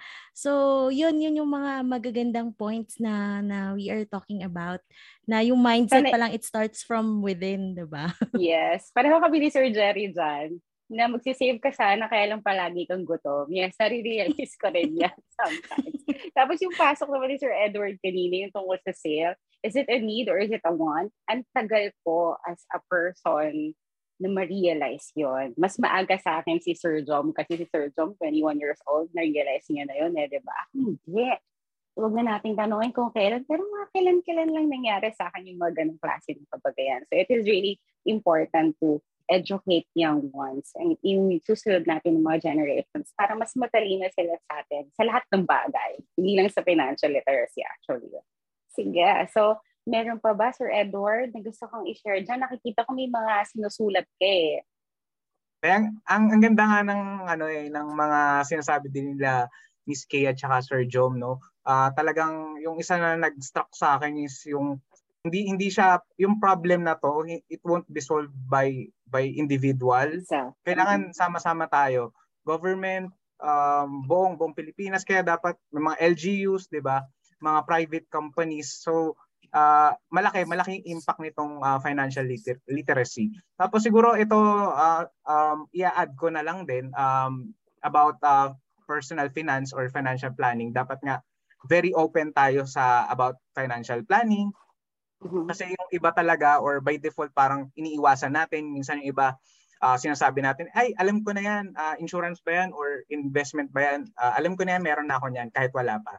So kasi ang ito yung misconception ng karamihan about financial planning. Akala nila um, uh, mag-iipon ka lang talaga or insurance lang talaga siya na magagamit mo kapag nagkasakit ka or pag may mm-hmm. namatay. Eh, paano kung wala ka namang sakit or wala namang hindi ka naman namatay, 'di ba? Hindi mo magagamit. Pero sa totoo lang mm-hmm. financial planning means ano eh, planning your future na uh, at the same time um, hindi mo papabayaan yung uh, current mo or kumbaga uh, hindi hindi mo alam mo hindi mo i-deprive yung sarili mo na ay hindi ako uh, hindi na ako mag uh, iinom or bibili sa Starbucks mm-hmm. kasi pambabayad ko to ng uh, investment ko, 'di ba? Ang financial planning, ang well uh, tawag nito, well-formed financial plan talaga ina-assess namin 'yan sa per client, talagang per individual iba-iba yung needs ng tao. So, i-assess namin ito yung income mo o saan napupunta yung needs talaga. Um, share ko lang din to, um, uh, I, I apply yung 60-20-20 rule na parang dapat if uh, yung uh, bills mo umabot na ng 60%, dapat ma-alarma ka na. Or dapat uh, ano ka na mag uh, either dalawa lang 'yan. Uh, remove or uh, remove your expenses or magdagdag ka ng income. Okay? Tapos yung 20, 20 yung the, uh, the remaining 20 naman is for savings and investment and recreation. So dapat balance pa rin na dapat uh, hindi lang para sa future, dapat para sa ngayon din. Ini-enjoy mo din 'yun, no? Uh, yun yung yun yung ano um hindi ma hindi rin malinaw din ngayon sa mga or kumbaga bakit karamihan ng tao ayaw hindi nila gusto mag financial planning kasi yun ang thinking nila parang para sa future lang to, hindi para sa ngayon. Mm-hmm. Okay. Mm-hmm. Sir Edward, gaano katotoo itong isa sa mga um, naging guidelines ko rin sa financial? Kasi may, my 20s, late 20s na rin ako nag-start ng mga investments, mga ganyan. Mm-hmm. Um, ang nakapagpapukaw ng aking kamalayan ng time ng aking adult na mga 20s na ako is that um, your sweldo times 6 months or yung kung ano yung sweldo mo for a month, the times mo sa 6, yun yung mm-hmm. dapat laman ng bank mo. Pero minimum okay. lang yun. Ibig sabihin, ah. it could, it could, eh, kailangan more than that talaga. Pero yun yung minimum mo. So that once na may nangyaring hindi mo inaasahan, you can still live for the next few months planning kung ano yung susunod mong gagawin. So yun yung naging guideline ko naman. Tama yun, ma'am. Uh, ang tawag nga doon, tama si Miss K, Emergency Fund, which is uh, mm ang emergency fund dapat malinaw sa atin. Hindi yan yung savings mo, hindi rin yan yung mm-hmm. investment mo. Hiwalay talaga yan. Mm-hmm. Which is, uh, uh, tama ka, 6 months maximum mm-hmm. or uh, pwede na 3 months. Kung binibuild mo pa lang emergency fund, uh, emergency fund mo, pwede na yon 3 uh, times to 6 times. Uh, ginaga, ginagawa natin yan para, uh, yun nga, in times of, halimbawa, yan, uh, last 2 years ago, pandemic, nawala ng trabaho, yes eh kung meron kang 6 months na emergency fund, 'di ba? Hindi ka mm. hindi ka pilay. Kumbaga, mako-continue mo pa yung life mo, uh, yung uh, makakapag-provide ka pa sa family mo. And uh, siguro tip ko lang din for uh, for uh, for all of us na nagbe-build pa ng kanya-kanyang emergency fund, uh, gawin natin siya every every payday. Uh, set aside lang talaga. Um, utilize natin tong mga bagong banking or digital banking which is uh, ang laki ng interest rates ngayon. So ako doon ako nag uh, save ng mga eh, pang emergency fund ko para iyon uh, kaya naman digital bank kasi una malaking interest, pangalawa is hindi siya ganoon kabilis i-withdraw like ATM. Pero madali lang din i-withdraw siya in uh, in times of emergency. So yun yung tip ko for ano uh, emergency funds.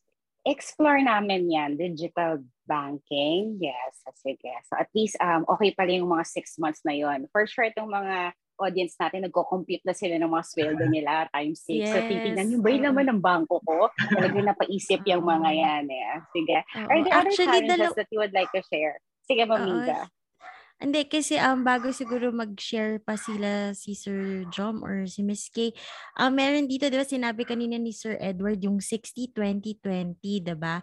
And then meron din sinabi si Miss K na pwede rin um 50 for expenses, 30 for um discretionary items, tas 20 savings, tas or emergency fund. So parang merong options no yung ating um nandito dito na nakikinig or in the um FB live na merong mga options na pwede tayong um, gawin, 'di ba, to manage our finances. Sige, meron po, po, po bang magsasalita pa? Si Miss K, ayan. Sir Jones, unahan na kita. Sige po. Um, ito po ay homework. Ano ba ito? Challenge para sa, po sa mga um, nakikinig sa atin ngayon or parang after nitong webinar natin, maybe we can get a notebook, isulat po natin monitor natin yung cash flow natin. Pag sinabi kasi nating cash flow, yung in and out ng pera natin. So, kung estudyante, kung wala kang work, definitely may pumapasok pa ring pera dahil yung mga allowances, kung student ka pero working ka or nag-online selling ka, definitely cash in mo yon. So, isusulat natin siya, ano ba yung mga pumapasok na pera sa atin in a month. Then, i-track din po natin ano yung mga cash out natin or yung mga expenses natin para ma-apply natin yung one basic concept ng financial literacy which is budgeting, we can start with the 50-30-20 budgeting rule. Uh, 50-30-20 kasi equivalent to 100% siya. Ang sinasabi sa 50-30-20, 50% ng uh, cash in mo or nang pumapasok na pera mo goes to your expenses. Ano-ano ba yung mga expenses? So, pwede kung student ka, food allowance, transpo allowance, if you are renting, uh, nagla-lodge ka, di yung rent mo, uh, kung ano-ano pa, basta yung mga expenses natin. Para naman po sa working, pasok din doon yung mga utilities natin, kung meron tayong bahay na binabayaran or loan, car loan na binabayaran, doon siya pumapasok. Sabi ni Sir Edward kanina, maalarma ka pag umabot na sa 60% yung expenses mo because the uh, the thing is, dapat 50% lang ng kinikita mo yung napupunta sa expenses mo. Eh, paano po yun? After writing everything down, nakita ko talaga na 60% na talaga or 70%. That's the time, it's telling you, it's ringing a bell na kulang ang pumapasok na pera. Maiksi na yung kumot mo, hanap ka na ng mas malaking kumot, hanap ka na ng side hustle. Ang dami, ang, da, ang dali na po magbenta ngayon, 'di ba? May Facebook Marketplace, ang dali nang maging Shopee online seller, Lazada. Kung baga, kung hindi ka kikita ngayon, question mo na yun sa sarili mo, eh, bakit? Anong ginawa mo? Di ba parang ano lang, intervention sa school. Anong ginawa mo? And then yung 30%, um, yung discretionary items. Pag sinabi po nating discretionary items, yun yung mga wants natin, mga, like for example, you wanna travel, gusto mo pumunta sa Batanes gusto mong itry itong mamahaling restaurant na to or may mga K-pop na magko-concert dito sa atin, gusto mong um, hindi po ako K-pop fan na. Ano, kasi nakita ko puro concerts nila. You wanna attend concerts. Ang sinasabi po kasi rito, um, yung delayed gratification, hindi yes, it's okay to pay yourself, pero hindi mo ipapanghutang yung leisure mo. The best thing is, pag ipunan mo siya, gusto mo ng 55-inch na TV, huwag kang mag-home credit. Mag-set aside ka every month ng pera until ma-reach mo yung amount ng uh, yung halaga ng TV tsaka mo siya bilhin. Pero yung ang gagawin mo, wala yung pera, tapos ipo-purchase mo na siya. Paano kung may mangyayari, biglang mawalan ka ng work, saan mo kukunin yung pambayad doon?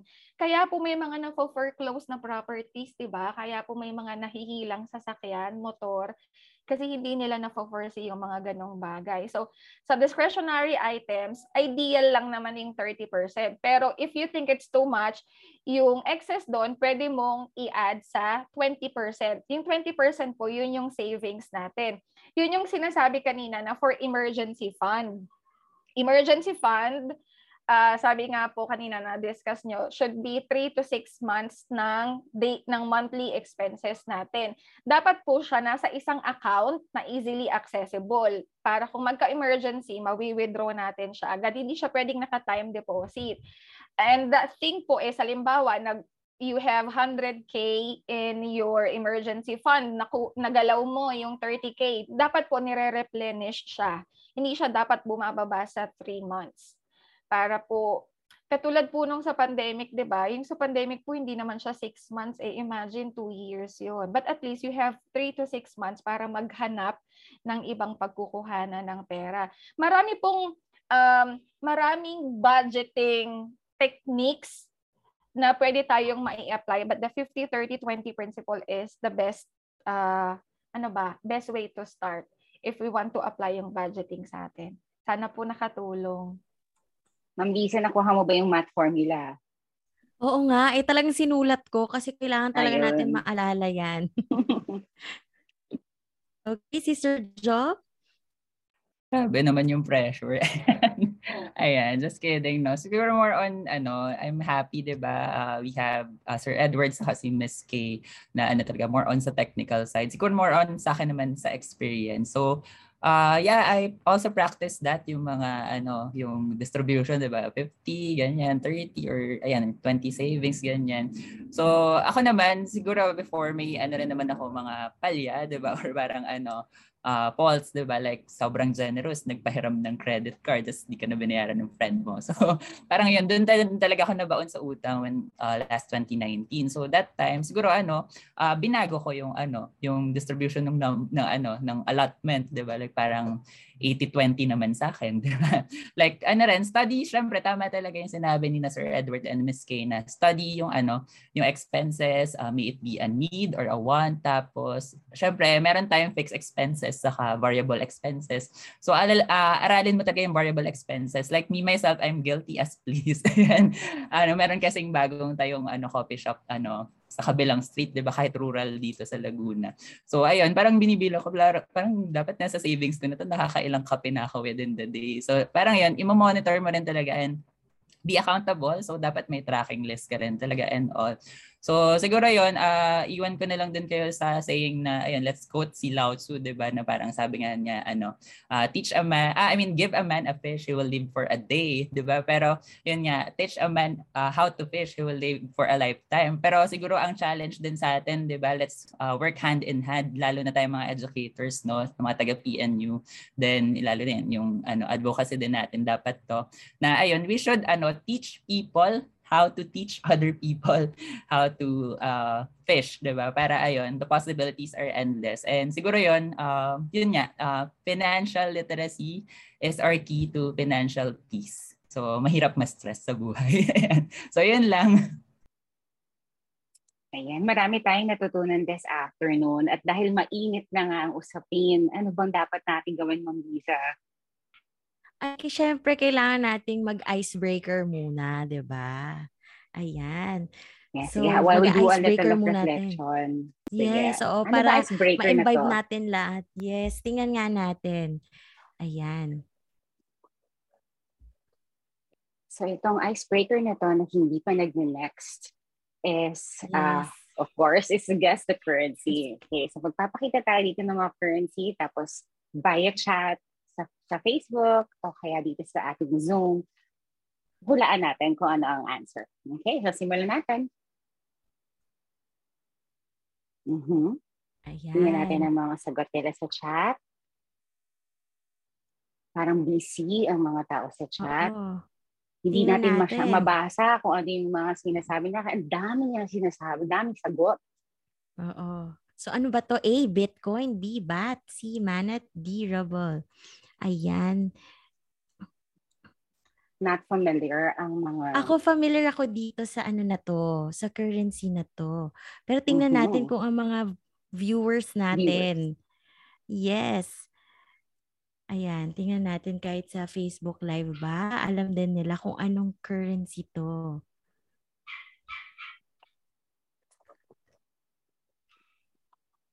A daw. Ayan. Your answer is letter A. Okay. Yes. Si Angelo, si Sir Jerry. So tingnan natin Let's kung see. tama ang sagot ni Teacher Ann Angelo. Ayan. Ah, so it's- it's it's BAT. Yan. Kasi yung sa Okay. sa A, yung sa Bitcoin yata parang dalawa yung yung lines. Mm. Ayan. Mhm. Oo. Yan pala yun. Okay. Sige. Sige, wala, next. wala kaming price eh, Sir Jome. okay. So, what is this currency all about? Tingnan natin. Is it A, B, C, or D? Tingnan natin sa chat.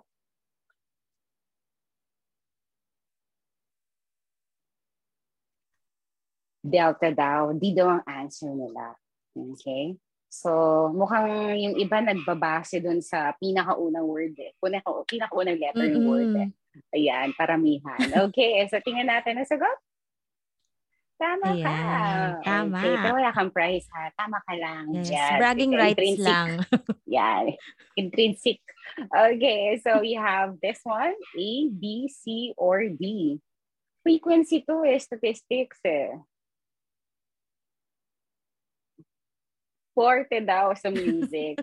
Wala po siya nabanggit. So your answer, let me, let me see. Ayun, F daw ang sagot, Sir Edward Darge. Okay. All right. So tingnan natin ang sagot. Reveal. All right. It's Ah, Gilder. A. Okay. Okay. Sana ma-visit natin yung mga places na yan for us to become more Mm. familiar ano, sa kanila. Mag-manifest tayo. Okay. yes, so we have this one. Is it an, an A, B, C, or D?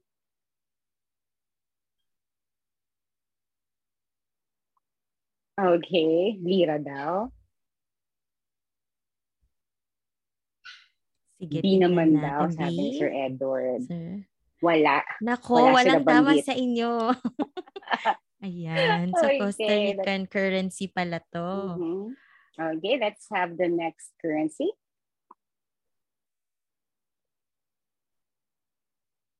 Ah, Nakakita ako ng drawing ng preschool. ah, ano siya, yung apple, tapos yung may worm. Ano yun ang na- na-picture ko dito sa ang layo ng imagination ko, di ba? Grabe ha, Sige. ang ano ah, creative mind. Ayan. Hindi siya si Dudong, sorry. Wala siya nabanggit. Reveal. Ayan. Vietnamese dong. Oh. O tama, daw. pala. May dulang talaga. Sige na nga. Mm-mm. Alright, next slide. Okay.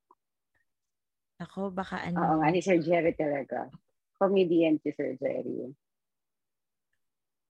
Sure ba tayo Tingnan dyan? natin. Baka tricky. Ano to ha? Ah, Pera daw. Sab- Naku, malamang nga. okay, reveal. Yes, Spanish. Kulang na naman kasi tayo ng isang dash eh. Isang Kaya hindi siya line. peso. Oo. Yes. Yes. Okay. This is our last. Can we have the next? Okay. E.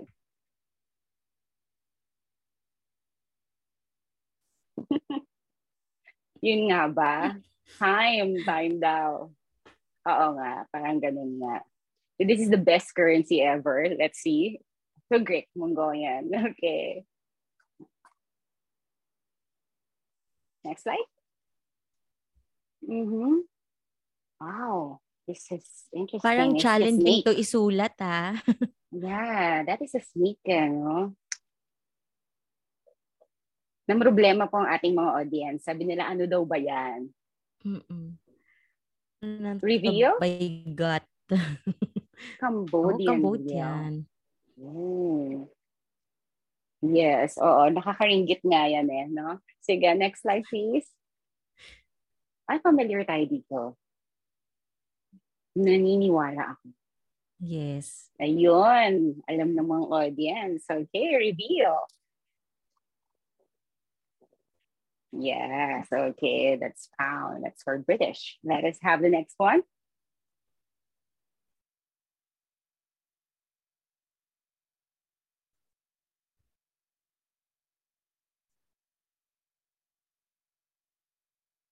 Baliktad, no? Sige. Na dollar. Parang makikita mo, ano, may kopyahan data ng currency na nangyari. Kaya gano'n, ano. So, it is made para litukin ng mga tao. Mm-mm. Yeah, so answer please. D. Ukraine. Mhm. Okay. Is that the last slide? Oo, na-check ko. yes, okay. So we are now in the exciting part, most awaited part, is to give acknowledgement sa mga efforts, sa time, at saka sa skill na binigay sa atin ng ating mga speakers para sa afternoon na to. So can I see you the next slide, please?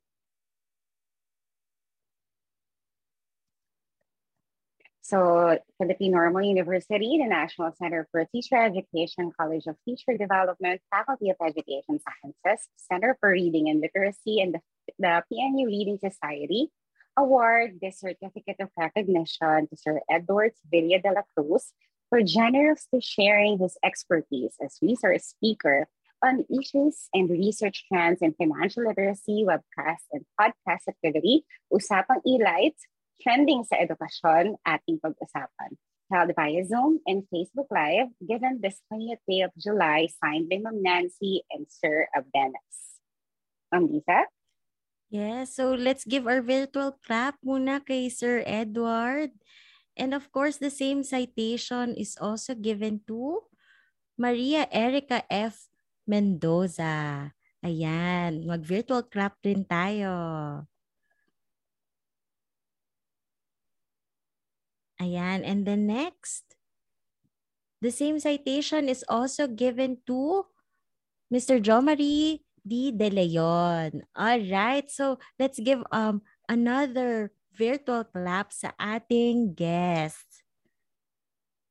Okay, so before uh, siguro ako magsabi ng aking hugot of the day, um, final recitation na to para sa ating tatlong mga guests. So, can you give us some something na siguro iiwan natin sa ating mga audience for this afternoon?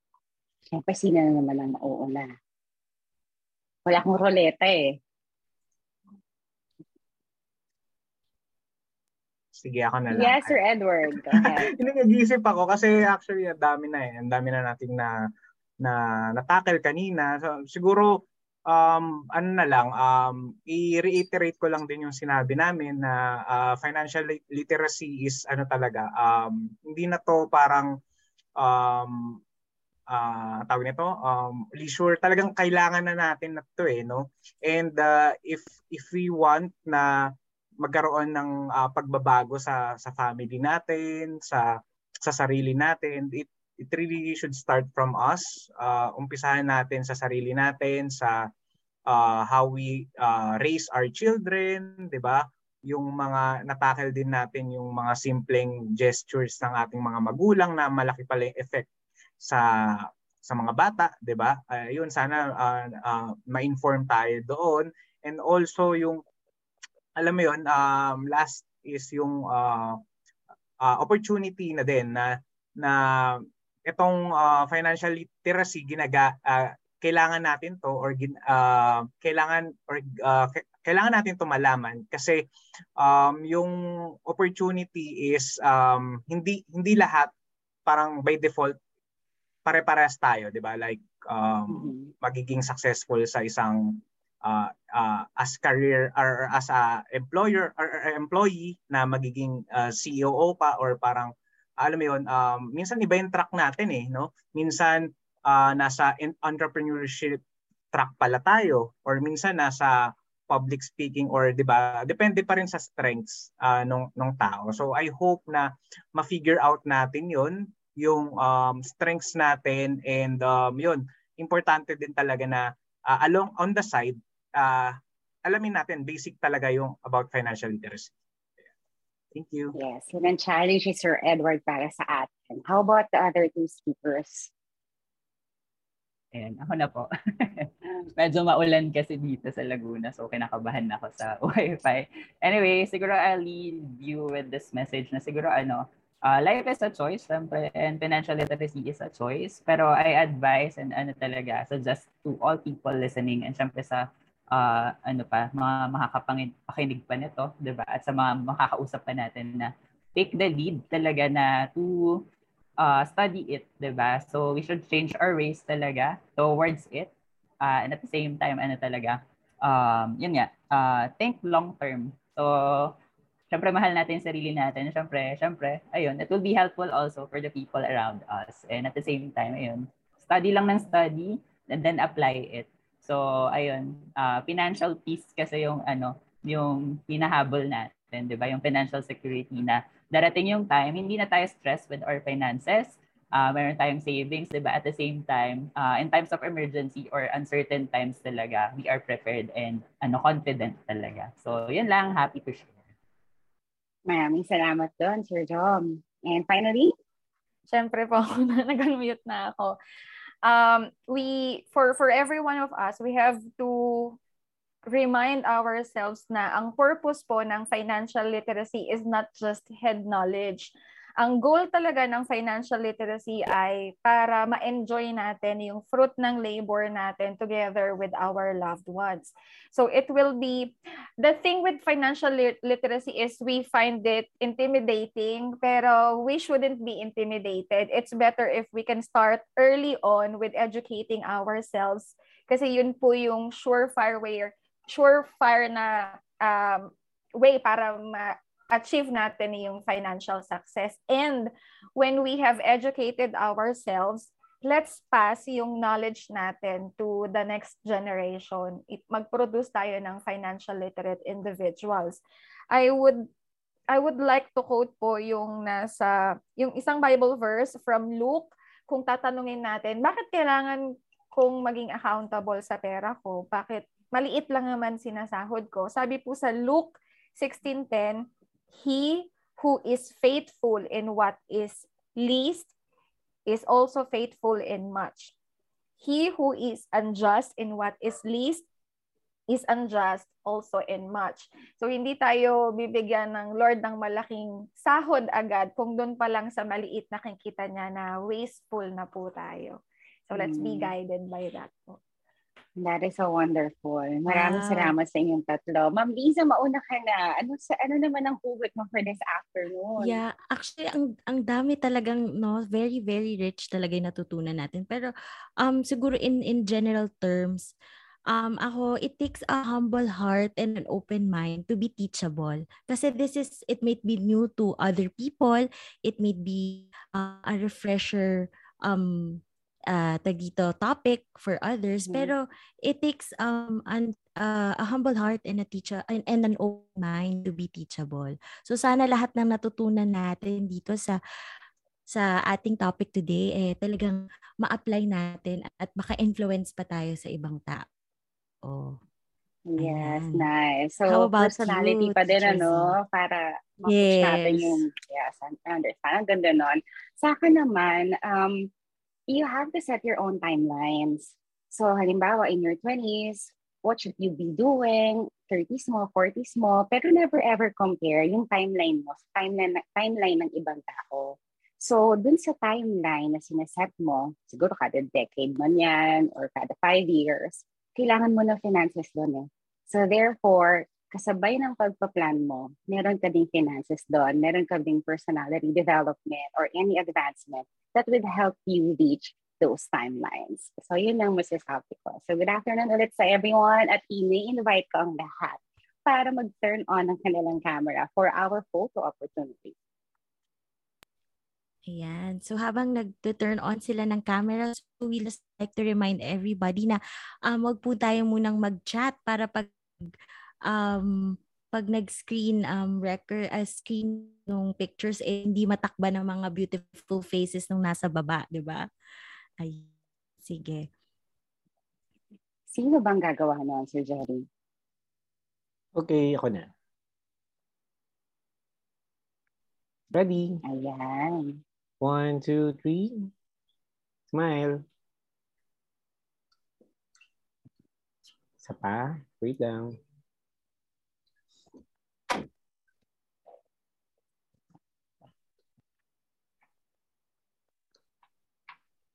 Okay, one, two, three.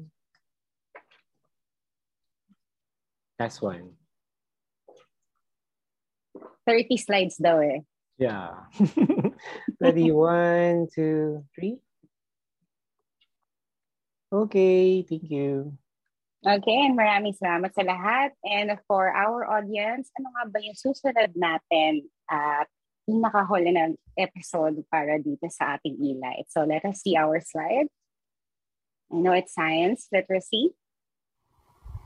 Ayan. So nakikita natin ang bilis. Okay, us see.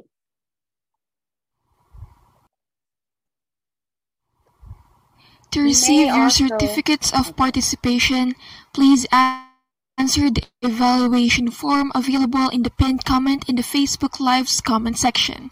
Thank you and see you in the next. To receive your certificates of participation, Please answer the evaluation form available in the pinned comment in the Facebook Live's comment section. Thank you and see you in the next episode. So, sasabihin ko na lang dahil kapag afternoon, mababa talaga ang ating connection. Ano? Sige. So, so our next na event is going to happen on Thursday. It is on science literacy naman. So, it's going to be our last na episode for this term. And titingnan natin kung ano pa yung mga susunod na, na gagawin ng FES or Faculty of Education Sciences sa mga susunod na podcast or webcast na gagawin natin.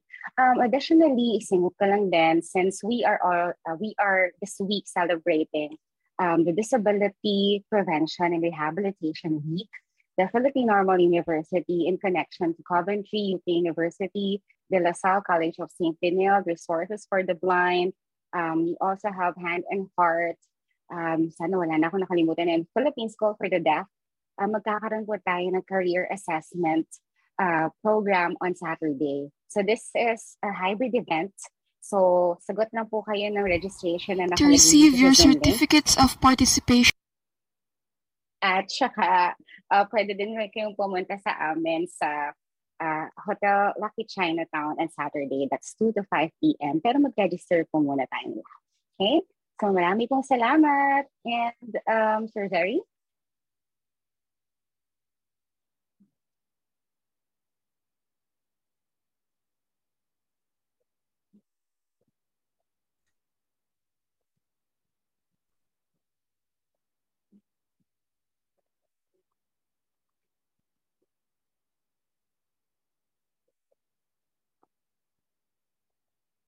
Yes, mukhang ayaw pang magpapigil ng ating slides. Parang ayaw pa daw nilang magtapos, Yes. di ba?